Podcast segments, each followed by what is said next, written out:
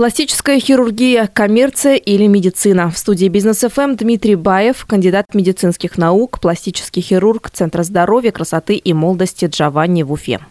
Джованни на Бизнес ФМ. Дмитрий, знаете, вот э, существует такой стереотип касаемо пластической хирургии, что это всегда в первую очередь больше разговоры про бизнес, да, чем про медицину, потому что там ну, не секрет, что это довольно прибыльная профессия, да, и там ценники такие не самые маленькие. Вот как на самом деле профессия выглядит изнутри, можете сказать? Безусловно, эстетическая хирургия – это коммерческое направление медицины, и хирург зачастую является заложником этой ситуации. Он может быть не объективен, но в нашей клинике мы работаем таким образом, чтобы не ставить хирургический бизнес на рельсы и всячески пытаемся защищать права пациентов. Да, оставаться все-таки в первую очередь врачами заниматься медициной. Да? Безусловно.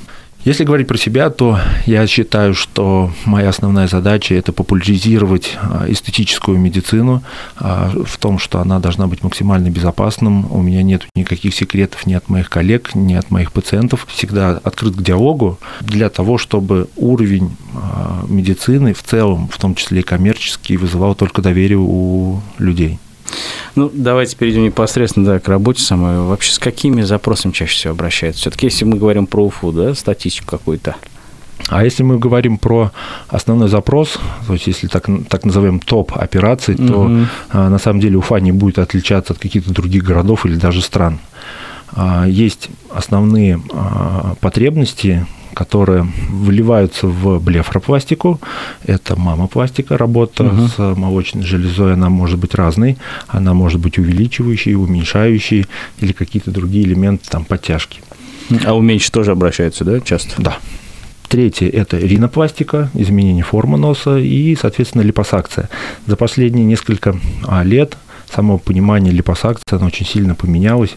У нас появились новые терминологии. Липоскультурирование, липомоделирование. По факту это та же самая липосакция, но с более углубленным пониманием того, что делает хирург, и более точной вырисовкой тех или иных контуров тела может быть, стереотип или это было продиктовано реальностью, как-то в основном за такими операциями обращались к в столицу, да, в Москву, там, не знаю, в Питер, куда еще, за рубеж даже, да. То есть э, все равно рынок не так давно у нас представлен, если говорить про республику, про Уфу, да. Сейчас как бы эти услуги доступны по факту, да, всем, ну, при определенном там, положении, да.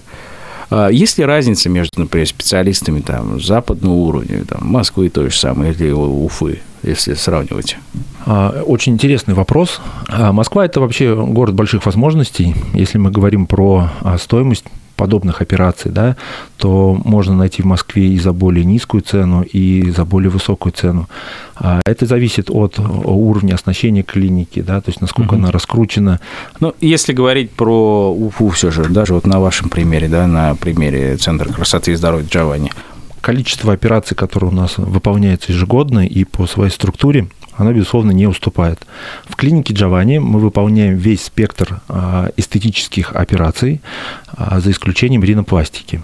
По уровню оснащения клиника Джованни, она является предметом восхищения да. даже у столичных клиник. А, дело в том, что в нашей клинике сконцентрировано такое большое количество оборудования, которое направлено в первую очередь на безопасность, эффективность выполнения тех или иных операций. Спасибо, Дмитрий. У нас в гостях был Дмитрий Баев, кандидат медицинских наук, пластический хирург Центра красоты и здоровья Джованни. И мы говорили о современной пластической хирургии. Джованни на Бизнес ФМ.